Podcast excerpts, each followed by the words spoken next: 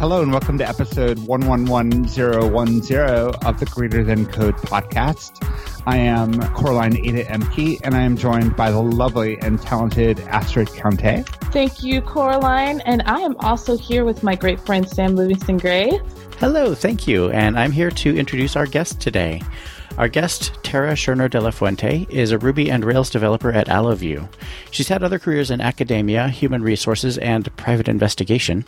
And she has an expansive t shirt collection and masquerades as a goat for the Twitter account Goat User Stories, which, if you're not following it, you really should be.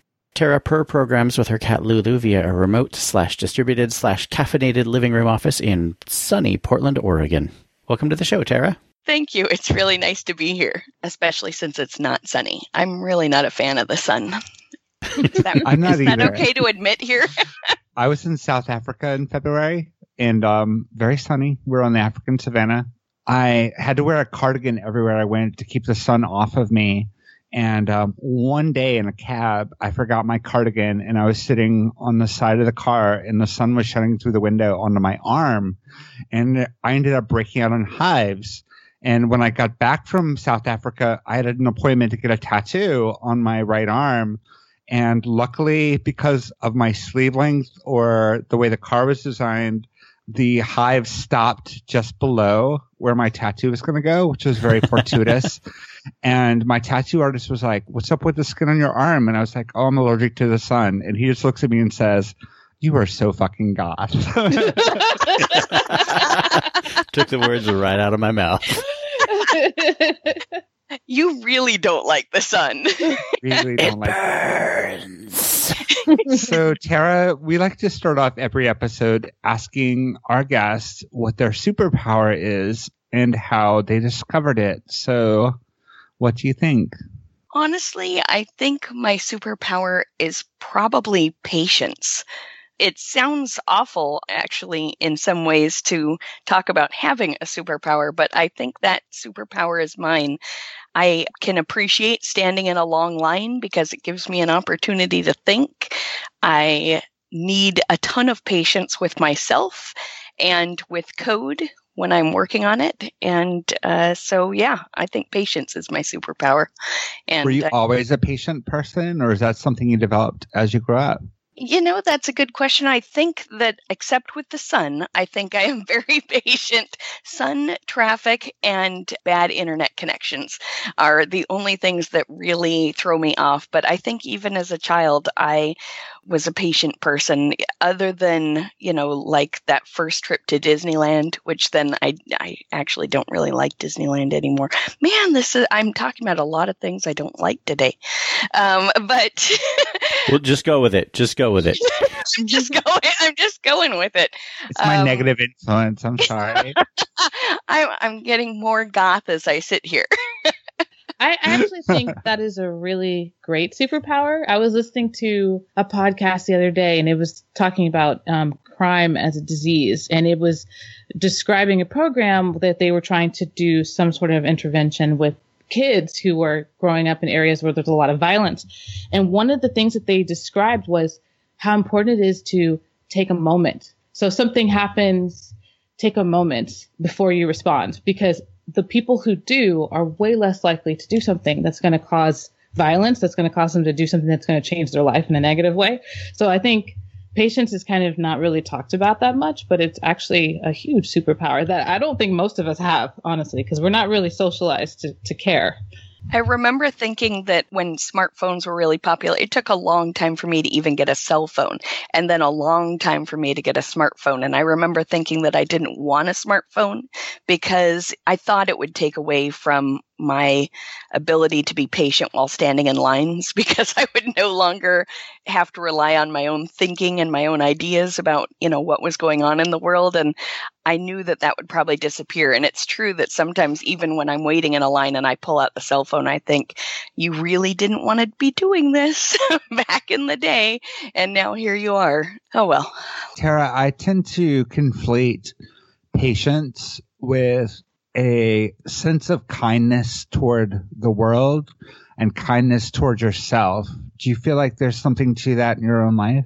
I think that patience does provide a sense of quietness and thoughtfulness about the world at times. And I think that those two ideas can be conflated and they can work in tandem with one another. I'm not sure that I'm as kind as I'd like to be.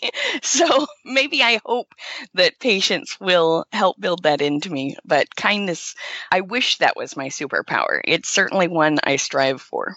And it's really difficult, I think, as a software developer. We're often placed in situations where patience is not expected and in, in fact is not rewarded. And really neither is kindness. That's a good point. I've certainly experienced that in my coding life, both simply internal when I'm sitting there with just me and the code, but also in some of the environments that I'm in. You know, kindness and patience can do wonders for a working environment and also even just a personal environment. Yeah, that's kind of sad though, because patience is a trait that we often have to have if we're going to become programmers, because we have to be willing to sit there and struggle with the computer for hours at a stretch and try to figure out what the heck is going on.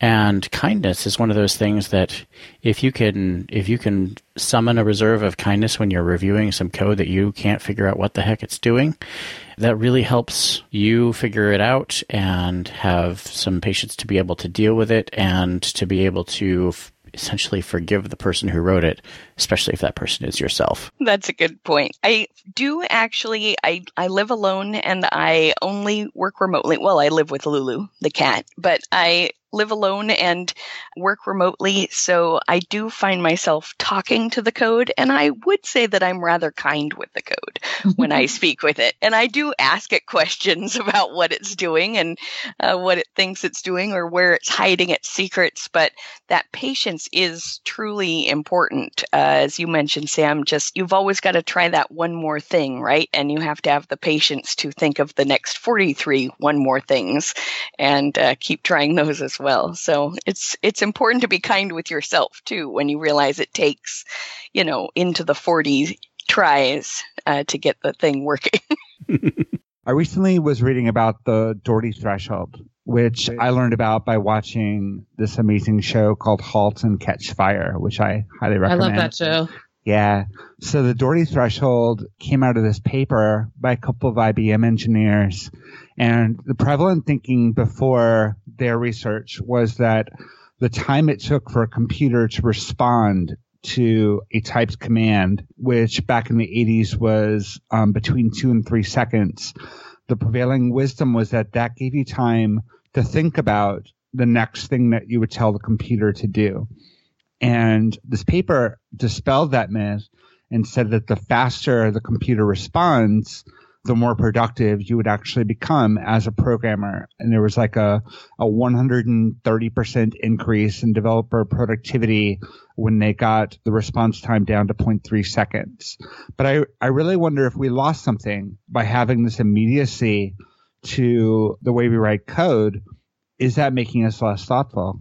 Well, my own personal experience in dealing with unit testing is that when the tests take a couple of seconds, you know, I'll sit there and deal with it. But if they give me immediate, like instant feedback as soon as I hit enter, I can keep my state of flow much more easily. That's true. Yeah, I think there are trade offs. I really like narrowing down my test to that one test I can run locally that'll pop right up. But on the other hand, Sam introduced me as a Ruby on Rails developer. I am now a Ruby, Rails, and Ember developer theoretically. I think I have now written two things in Ember, and it has been with assistance. But I don't know if you're aware of this, but uh, restarting the Rails server happens pretty quickly. Restarting the Ember server, there's I can make some coffee, and I can go and I can pick out a snack, and I have time to think about things. So I think there are a couple of things happening. I can stay in that flow when I'm working in Rails, especially since I know it well. And maybe it's because I don't know Ember well that I appreciate how long it takes for the Ember server to come back up because I have that time to think to myself, okay, there are about 50 things I don't know how to do. How am I going to do those when this server pops back up? And do I even know what I'm checking next? I'm not sure. So I can appreciate the different levels that technology has changed. You did make me think that I've heard a similar story about typewriters and about how that's why they made the keyboards like they did for typewriters because you know back in the olden days i guess the um, you know the, when the keys would hit the paper they'd get all tangled up if they were say laid out alphabetically if people were going in the right order. And i'm not sure if that's true or not but i love that we keep retelling stories and they change with time. I have heard this particular apocryphal story as well so it must be true there you go. That's it. Abe Lincoln said it was true on the internet, and there we have it. so, sort of that thing I was alluding to before is that patience isn't always rewarded in the workplace. I think a lot of people work in so-called agile shops where you're expected to deliver a certain number of points every sprint and the, pressure is kind of on and you might have a scrum master who is like tracking your velocity and saying, Tara, we expect you to deliver 12 points this sprint. And so far the burn down looks like you're only on track to deliver eight. How do you communicate that sometimes these things take time and that estimation is a lie and that you need other people to be patient with you too. The wild guess form of estimation. Yeah. You know, it's interesting that you asked that question because I did recently leave my former employer and we didn't have a problem so much with the guesstimation of the work that needed to be done or the drive, but there was a serious drive, uh, often driven by one particular client, and it drove some folks so hard. We had uh, two different employees be hospitalized as a result of the stress, and some people might argue that it wasn't just as a result of the stress, but I think it was pretty clear that uh, that was a large contributing factor. And to be in an environment like that is incredibly stressful. It does require honestly if you're going to do your best work for an employer and i and i honestly believe that if i've accepted a job and said that i'll do it that i want to give that my best effort my best work and uh, if i'm in then i'm in and if i'm not in emotionally or mentally, then I'll get out. And I think that that requires patience with the employer and the environment that you're in when you come across situations like that where there is an immense amount of stress and to be patient with the environment and just to be able to accept your limitations and just do your best work and sort of filter out what is happening there is a very difficult skill. And it's not even just a skill. Sometimes we simply don't have the resources uh, to be able to manage that kind of stress.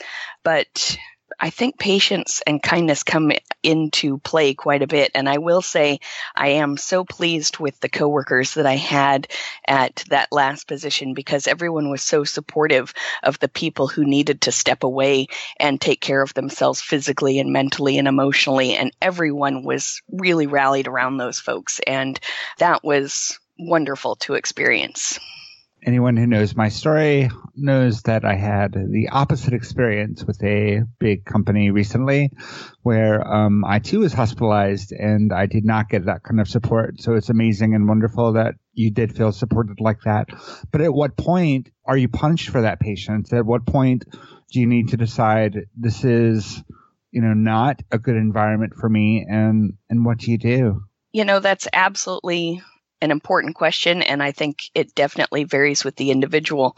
Um, I've now left uh, that particular company, and one person uh, who is in that situation chose to leave, and one person uh, has chosen to stay. And so it's definitely a very personal experience and a, a personal decision to make. And I, I don't think there's one right or wrong answer. As you spoke, I began to think that what I felt was support from the individuals I worked with, but of course, individuals make up that collective company experience, right? And where is that boundary between here are the people that I work with who I feel supportive by, and at what point is that the company where I'm not feeling the support? And I think some of that probably comes into play as well. I really like that you're trying to find that distinction between the people and the company because it is absolutely okay to have loyalty to people, but uh, a company and a corporation, you know, cannot have loyalty towards you, and so it shouldn't be reciprocated because it can't be. And yeah, I I struggle sometimes to figure out where to draw that line as well. Although sometimes I draw it along hierarchical boundaries. Like the people who are my peers, they they can be my friends, but the people who are one or two levels of management up, I need to treat with a little bit more care.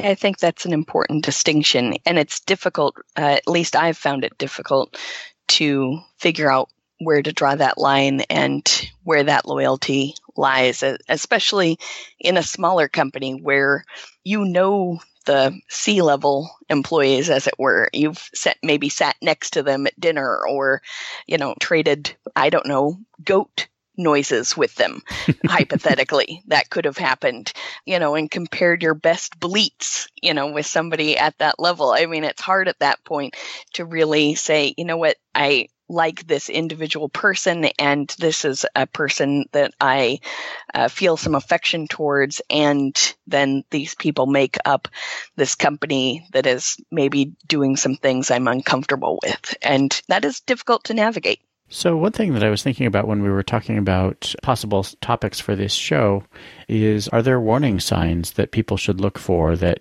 may indicate that the company's culture is crossing a threshold from um, healthy into something that you need an extraordinary amount of patience to deal with. There are certainly warning signs. I would say in the last experience that I had, it was a struggle to see those warning signs until things were changing, but it wasn't completely clear.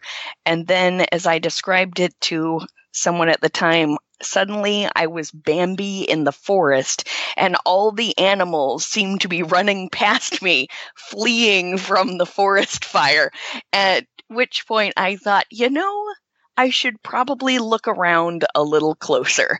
And so that was beyond a warning sign, but really most of the people and the women had left, especially the the women leaders in the company. We had had a really strong woman leadership, and we had had really strong people of color leadership, and they were fleeing the company.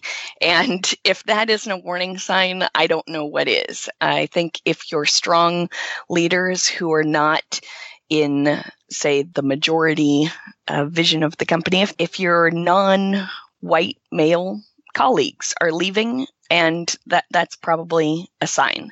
And it's of course it's not just them but uh, that is probably a clear warning sign that the folks who maybe feel marginalized in different ways in the world begin to leave the company and they are leaving in droves there's no better warning sign that you can get.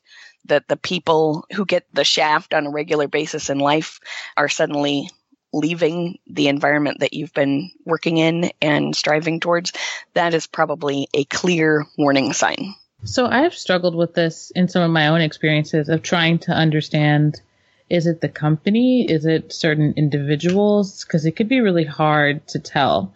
And I was wondering, Tara, what you thought about when there are certain people who may raise a flag and say, I have a problem or something's going on that I think is wrong that are not necessarily the most reputable, then how much should you really take that into account? Because I wonder sometimes, like I, have had that experience where everything was good until it was really, really bad. And then I was trying to understand, did I just miss all the signs or did it really change that quickly? And one of the things that I realized was that part of the problem is some of the people who were saying there's a problem are people who were not very reputable employees themselves. So it's hard to tell. Are you complaining because you complain? Or are you complaining because there's something real going on? So do you have any ways to try to suss out the difference? Uh, it's interesting that you bring that up because I uh, was just having a conversation this morning with a former colleague of mine Well, there are a couple things going on there. First of all, I think there's one thing when, say, someone brings up some issues and it's someone I haven't necessarily bonded with or I don't necessarily view them as a reputable source. And then there's also the person who's bringing up issues who isn't seen necessarily as valuable or important, it would seem, to the employer and doesn't have the reputation or just the perceived value from the employer. And I think there can be a couple of different things going on there. So, certainly, if it's someone who is raising concerns where I'm not really sure what to believe, I would say right now we're seeing like a whole lot of assaults on uh, women being reported in the media right now from some really well known people. And I think it's incredibly important to believe what we're hearing when we first hear it. And I think it's certainly important that just like a lot of these things aren't looked into when they happen, that we do look into them. But I think believing when somebody says, I've been hurt or I'm experiencing uh, something that isn't right, I think it's important that we step into that with the belief that there's somebody who needs protection or there's somebody who needs an ally or there's somebody who needs support. And I do think if we can do that, that that's best. Now, in terms of when action really takes place, it probably takes at least two people in either of those scenarios to say, you know what, there's something that isn't right that's happening. And it can be somebody who you're not sure you believe, but you want to be open to that at the beginning. But I do think it's human nature maybe to want some backup or you want somebody else to say, well, heck, the, you know, the Me Too hashtag. I mean, maybe if one woman says it, then it's one woman and you want to support that person and you want to believe that person, but it does help just because we're human beings to hear it from more than one source. And so that is a big thing. But I do think it's really important, especially as I think about my colleague who didn't have the reputation as a solid, say, a tech leader she reported some things and it wasn't taken seriously by her supervisor, by human resources, by anyone. And I think it's so important that as colleagues, we at least try to support one another. You know, we don't need to require all of the forest animals to run past us that that we should be able to reach out a hand and say you know i don't know what you're experiencing i haven't experienced it but let's figure this out and at least to be able to listen at the very beginning, to be able to listen. And certainly as more and more people left my company, for example, each one was at least a yellow flag, right? If not a red flag. So I think in some ways you start that way. There's one person or there's two people or there's more talk about a thing and you, your eyes get wider and wider and hopefully, hopefully you know something is going on before the forest fire whips you in the ass. So, Tara, we talked about work environments and warning signs and t- when it's time to get out. I'm curious about the natural consequence of finding yourself in a toxic environment, and that is looking for a new, hopefully less toxic environment. So, when I'm interviewing, one of the things I'm definitely trying to figure out is does this company value the things that I value? And are we aligned in our values? And that's a very difficult thing to kind of suss out during the interview process. I think you're absolutely right that it is difficult. I'm not sure I had the best approach to looking for a new job while working in a toxic environment, which is to say, I never reached the point where I began looking for new work.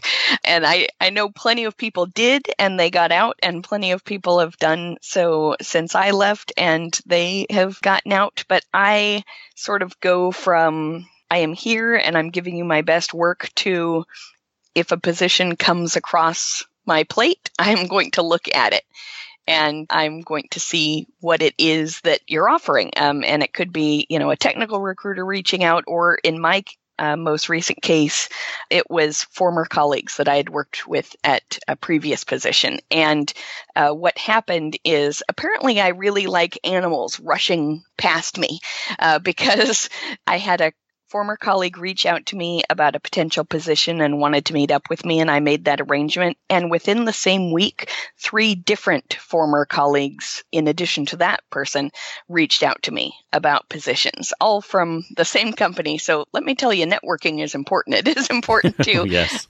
to bond with your colleagues in at least natural ways and being yourself because four different colleagues, four different companies reached out to me all in the same week, which is again, I was not looking for a position. So for me, this happened very naturally. And, you know, I talk with inanimate objects and I also believe that the universe was talking to me.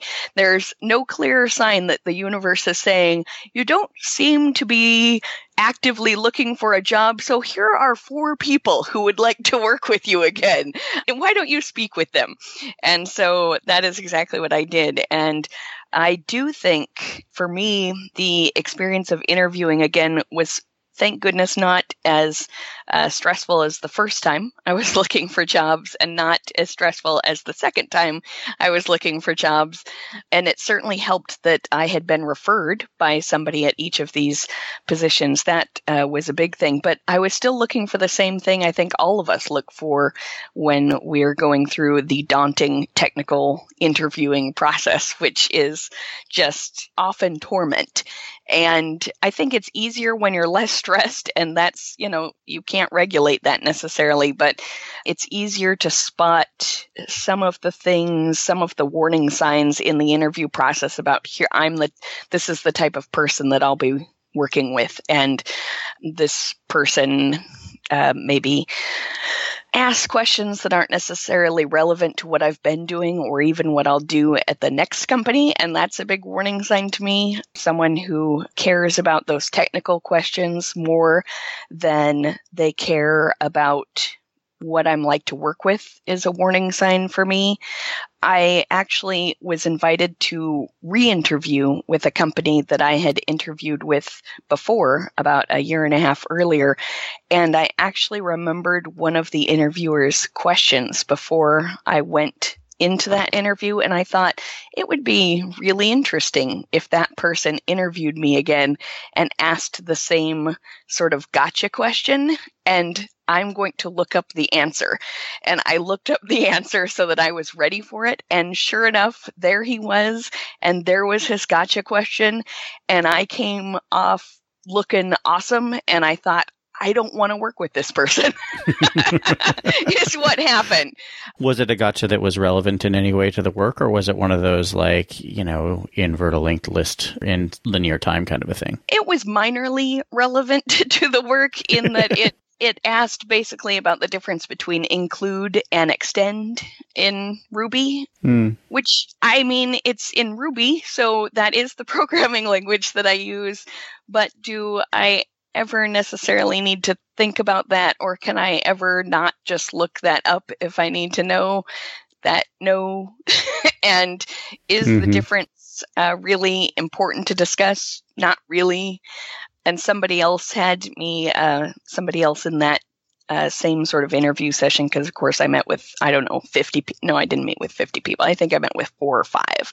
And um, i was asked a lot of questions about things i don't necessarily do or haven't done. Things like you know like in the inspector in chrome and where to find different things. And you know i mean i can figure that shit out if i, if I need to find something out in the inspector and the developer tools. I mean, I can figure that out if I, you know, need to find out where the console is or need to find out how fast something is loading on the page. I mean, that just isn't the key things that I've been doing. If I'm a Ruby on Rails programmer, that isn't the key thing. It is something that I might check later. I might say, oh, is this faster than this?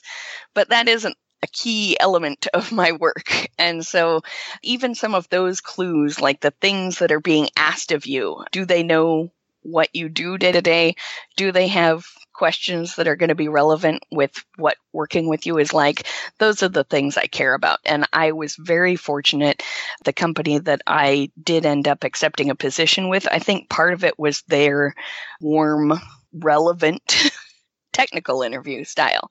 I did also meet with four different people with that experience, but some of it was, you know, bring us some code that you have worked on and talk to us about why you made the decisions that you made and walk us through the code. So some of it, I mean, they got to see some of the technical things that I'd done, but it was also very relevant to what I'd done, including my decision making process, which is really important. They had me pair with a junior developer to see what my patience is like with a junior developer. And as we know, that's my superpower. So it went really well. But, but also what pairing with me is like. And so that was a great experience. And I think one or two of the other conversations were conversations, not necessarily like, you know, do you know the difference between include and extend? And mm. so honestly, that interviewing style, they were selling themselves on me because they cared about what was relevant to me and to my life. And one of them said the word guys and corrected himself and uh, nice. with, without me prompting him. And I have found that uh, after joining the company that I see similar senses of, of, of awareness of things that have, have happened among more than just, you know, the one awesome person, but there are many awesome people within, within the company. And that interviewing style really reflected what I've found now that I've joined the company. So I, I do think that even if you don't get somebody who's like a total a-hole during during an interview, you can pick up on how they've thought about their interviewing process maybe that pri- it's that private investigator background that I've got, but those are like the clues I'm looking for. I don't, you know, there's nobody who's going to say, you know, straight up, I hate cats or something, but they're going to give you clues as to who they are and what that environment is going to be like. So, um, I'm sorry I kind of went on there for a while, but that interviewing experience, it is daunting and you, you have to look for those clues and not rely on just, you know, the animals fleeing the forest. yeah. For my most recent interview experience, I work at Stitch Fix now, and um, Stitch Fix has what they call their OS, and it's based on kindness, being bright, and being a leader. And I found that that was really reflected in the interview process. And I always felt really well treated. And those were the criteria they were evaluating me on.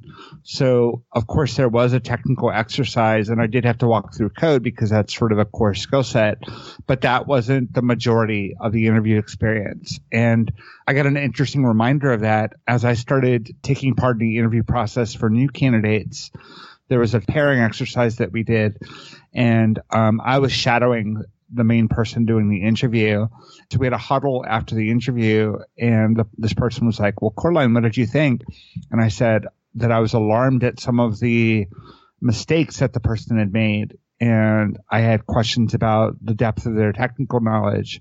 And the other interviewer was like, "Yeah, they seem bright." programming can be improved really easily and they'll learn from their peers and there will be code reviews and they will learn and grow on the job.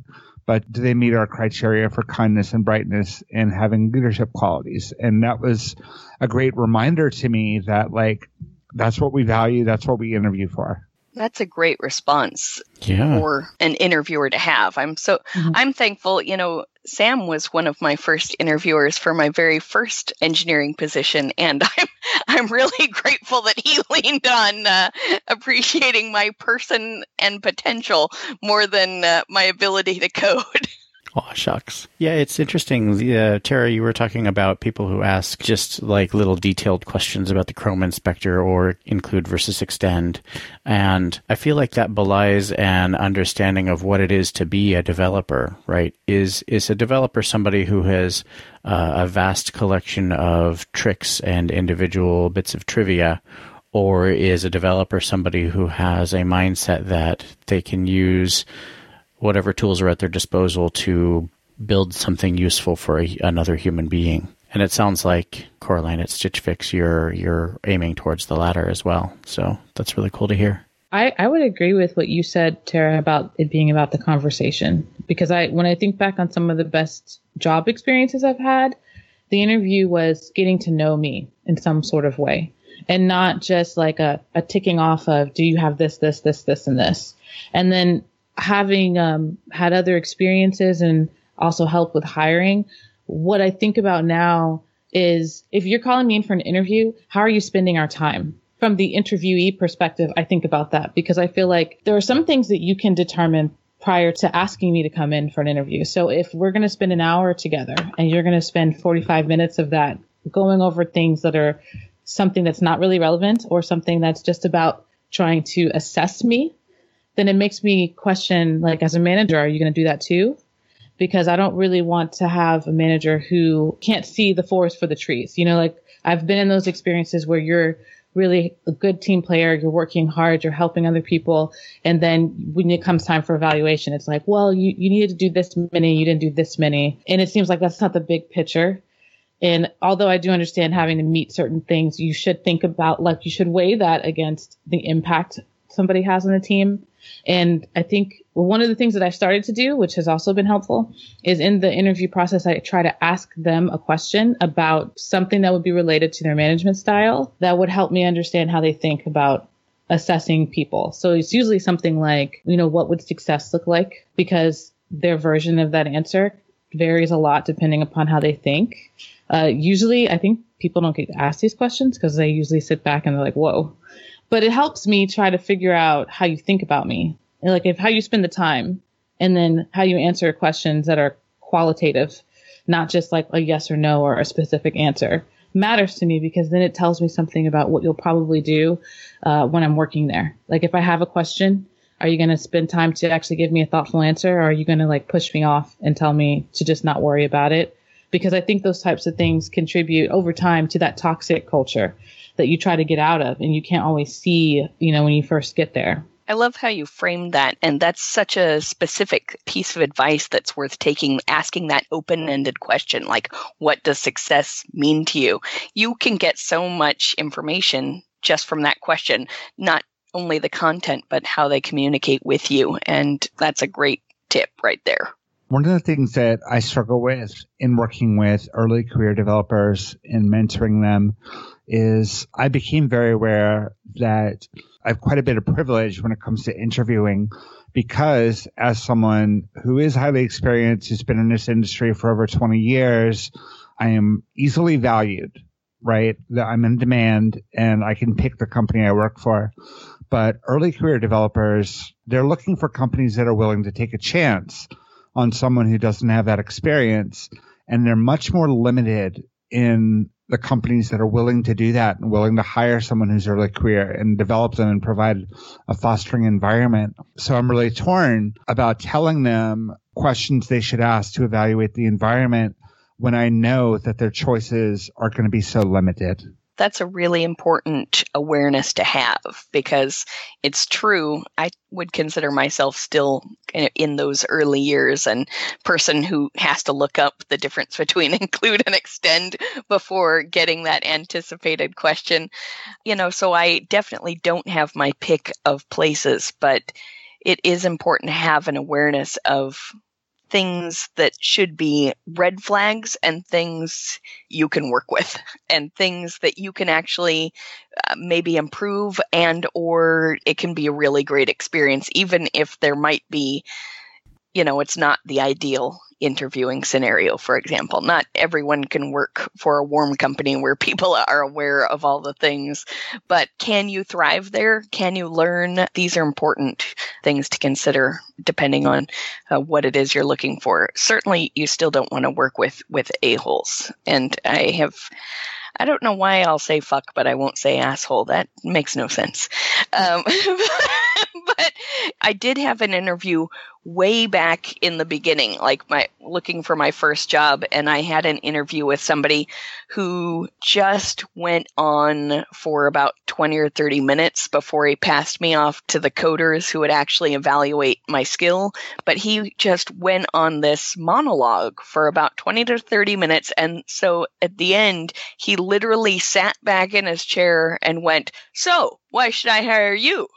And I just thought, oh, please don't. Wow. Do not Ugh. hire me. Do not. Can I go now? yeah, and then I did have to go, you know, do some Fibonacci in the next room. But I just thought, please do not like me. I want to leave now. oh, uh, sometimes even when you're looking for your very first job, there are places you should not go, and yeah. that would be one. I I went back to my coding boot camp and reported that no one should go for an interview mm. there. Coraline, what kind of advice do you give right now? I think it's really critical, especially for your first or second job, that you're in a nurturing environment. And um, I don't believe we have a pipeline so much problem so much as we have a retention problem. And people who have taken the chance, people who, who have invested in learning and getting themselves in a position where they're ready to be a developer, I hate it when I see those people saying, you know, this is not for me. And it's the result of a toxic workplace. So, um, I do share tips for sort of trying to figure out if it's going to be a nurturing environment for you. I tell them, you don't want to be the first early career developer at a company if you can help it. You want to talk to other people who are in a similar situation and find out what their experience has been like and use the Whisper network. Early career developers don't have access to that Whisper network necessarily because they haven't had the networking experience and they haven't built up that collection of trusted people in their in their professional lives. So one of the things that I try to do is get them connected as quickly as possible so that they do have people they can ask those questions of like, has anyone here worked at X company and what, what was it like? And would you recommend that I work there? Those personal experiences that their peers have had I think are the most critical questions they should be asking even before they get themselves into an interview situation. I think that's really great advice. It you're absolutely right. It's so hard to establish that network of people who can give you that key advice and it's also sometimes hard to discern whether they've had experience with a newer developer. And it's important to be able to ask those questions. That's probably a good question to ask in an interview for a newer developer is whether or not the uh, company has had experience developing developers. or have they even thought about what it's going to take for them to be able to support a new developer? Yeah, I've I've heard some rough stories out there. I was very fortunate to uh, come into that first position. Thank you, Sam, again for hiring me or, or speaking up for me. speaking up for me. And, uh, you know, I think that was a really unique situation also to join a company that had developed its own internal boot camp and so had had some experience with bringing on junior developers, some of whom they raised from infancy uh, development, as it were. And so that was a very unique experience. And I really hope that more experiences, not necessarily an internal boot camp, but more companies do think hard about what it will be like to bring on a junior developer and what do we need to do to build that infrastructure to make that a successful experience for a developer. On the other side of that, I find that injecting early career developers into a development culture, those are the people who are going to make the biggest changes. Those are the people who can see your culture for what it really is even before day one, even during that interview process. And it's really important to listen to them and ask them questions about how is it here and how are you being supported here and what do you like about it here and what, what should change? Because those are the people who have the perspective that as a more seasoned employee or someone who's been there for a couple of years, you don't see these things. You need that fresh perspective and early career developers bring that perspective to you they're such a valuable resource on so many different levels. Yeah, I would agree with that. Even though, as I was thinking about it, in some ways your junior developers are going to be the canary in your company, right? And hopefully yeah. they hopefully they thrive. You know, we don't want to go around Oh dear, I've stumbled into a metaphor about killing junior developers, but uh, hopefully the canary thrives. Let's just focus on that. We want the canary to thrive at the company, and if your canary is not thriving, there are changes that need to be made. Absolutely. Tara, are there things that we did not cover yet that you'd like to have us talk about? There are so many different things. You know, I will say that we touched a little bit on the fact that I work remotely, and that is another thing that can be revealed in a technical interview about what technology is set up for that interview experience. How thoughtful are the people interviewing you about time zones, if time zones are going to play a part in the role? And how well does the company work asynchronously? Those are some good questions to ask in a tech interview if you are in a position like I am where you're going to be working remotely and, and how does the company thrive like that? Um, you know, it's, I think we've come up with some good questions both to ask and be asked and some some not so great questions about that but some of those good questions to ask. If being a remote employee is important to you is going to be how do you work asynchronously with your colleagues? You know how is that supported for example, in my current place of business, there's a strong focus on working asynchronously, and stand ups are done via a Slack bot sort of an experience. And they fly all of the remote employees or whatever means of travel horse if i suppose if you wanted to travel by horse that could happen but everybody comes to the headquarters in baltimore quarterly and i think having some awareness of the importance of bringing people together is also an important thing to ask so just I guess suppose I'd just throw that in since we did talk about tech interviews. For me, uh, how the company is going to work with the remote employees is a really important factor.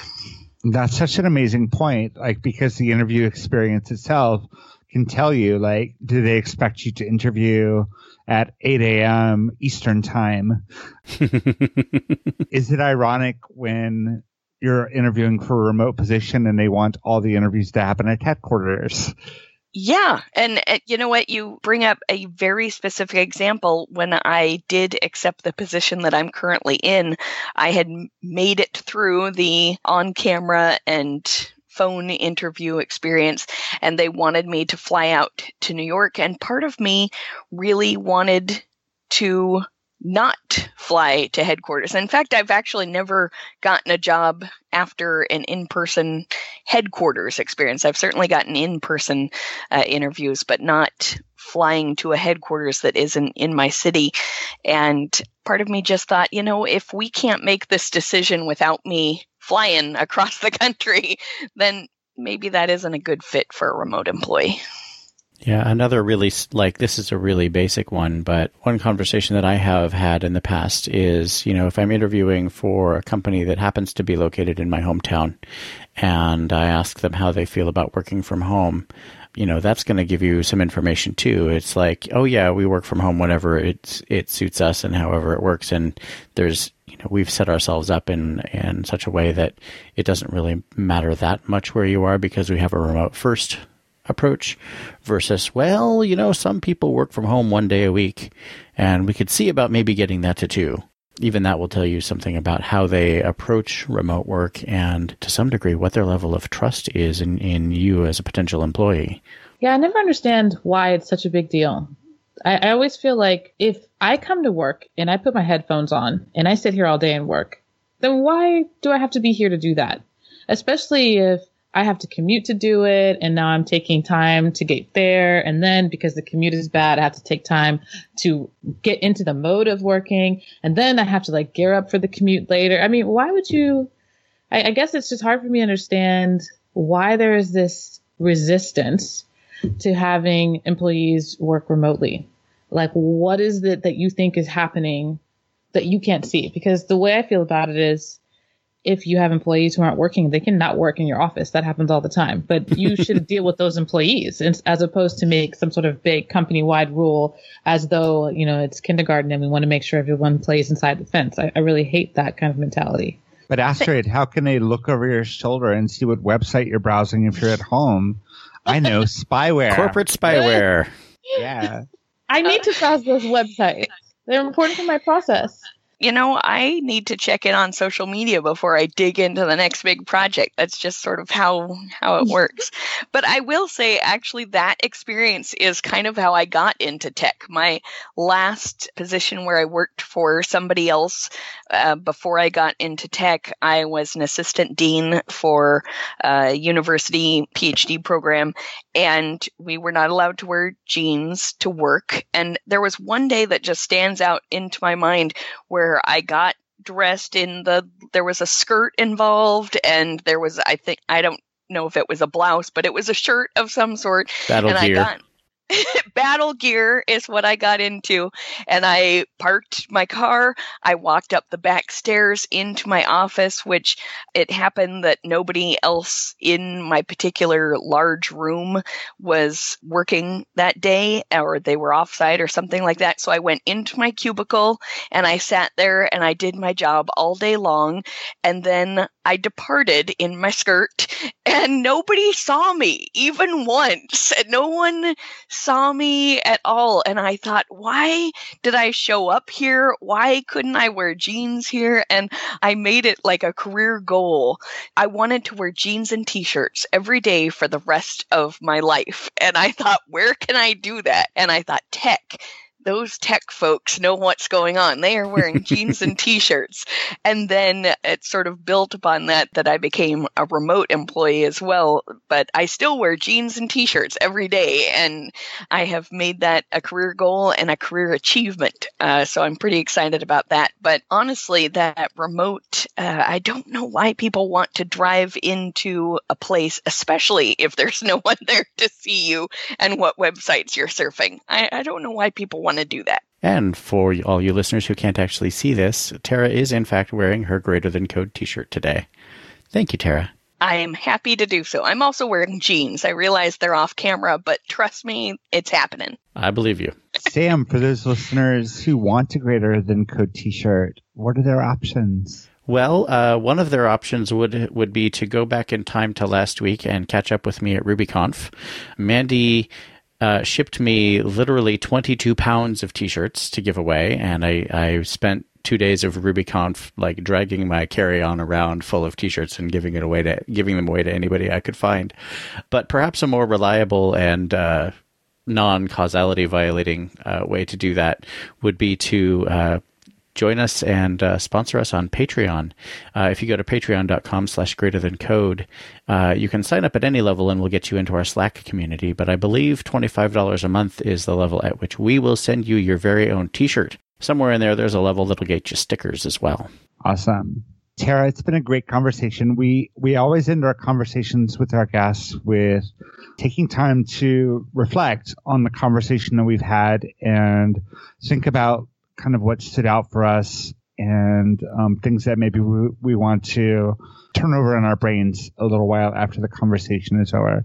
And um, I think one of the, the topics we opened up with really touched me, and that's talking about patience and kindness. And I worry that I'm not as patient as I should be. I'm definitely not very patient with myself. I get frustrated with myself very, very easily. I'm definitely kinder to other people than I am to myself. And you immediately focused on being kind to yourself when we were talking about that and being patient with yourself and being comfortable being still with yourself. That's something I really want to work on. That's something I really want to reflect on. So thank you for bringing that to the conversation.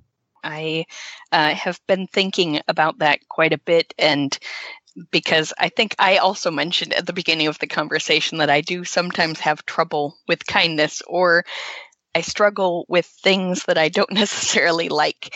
And I've come to realize that, especially with people, that the things that I don't necessarily like in another person is something that I don't like in myself. And so I've found that if I'm kinder to myself, I can be kinder to other people who reflect those those qualities that I uh, struggle with in my own my own world. So what you've just said and our conversation that we had earlier has made me really think about that a little more. And uh, I too am going to work on my own kindness. So mine is actually something that you said, Coraline, when you were relaying the uh, experience that you had for the person who you were interviewing. And what I like about that conversation you had with the other interviewer regarding that junior developer is that it's a great reminder that software development is something you can always continue to improve at. But being a certain type of person who is easy to work with, someone who is open to learning, that's something that you really need to put as a priority number one because especially as someone like me who's newer to this whole environment, there's a lot of emphasis on specific skills and wanting to master those skills and less emphasis on being, I guess, like having a certain mindset about what it means to be a software developer. And I think it's good to have a reminder that being a certain type of person can be in a lot of ways more valuable than just a specific skill because being a certain type of person will allow you to gain those skills in a meaningful way that can be used and then also be useful on a team. One point of clarification: This was not an early career developer that we were interviewing, which oh, is okay. why I would definitely be more patient with someone who is who is earlier on. But no, I was like, no shade, Coraline, person, no shade. This person is going for a mid-level role. Shouldn't they know this already? And I was I was happy to be corrected on that point. But thank you. Mm-hmm. I do want to hear Sam's reflections. But before we do, I want to say that you did make me think about how important it is. Like, we do need to build up our skills that make us the kind of person that we want to work with.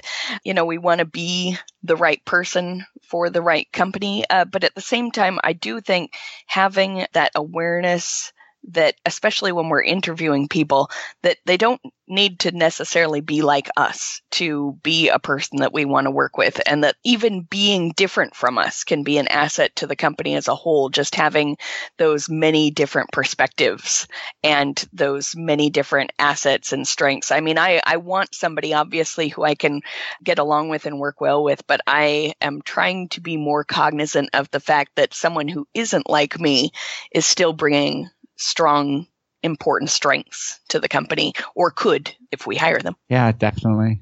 Well, after all that, mine may be a little disappointing, but let's go ahead anyway. So, one of the things that I took away from this is that apparently I really need to watch the show *Halt and Catch Fire*. It's an awesome show. So, I have added it to my Netflix list, and uh, we'll sit down and try to watch it sometime soon.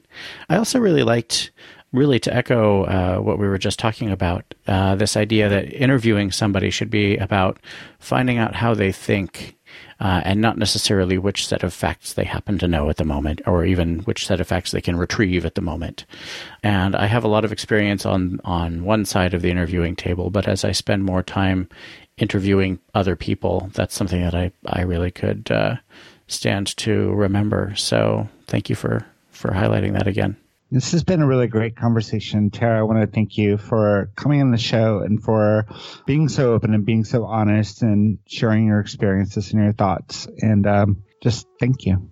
Thank you so much for having me. It's uh, not often that I get to talk with people who aren't Lulu, the cat, uh, during the day. So this has been a delight. And thank you to all our listeners, and we will talk to you again very soon.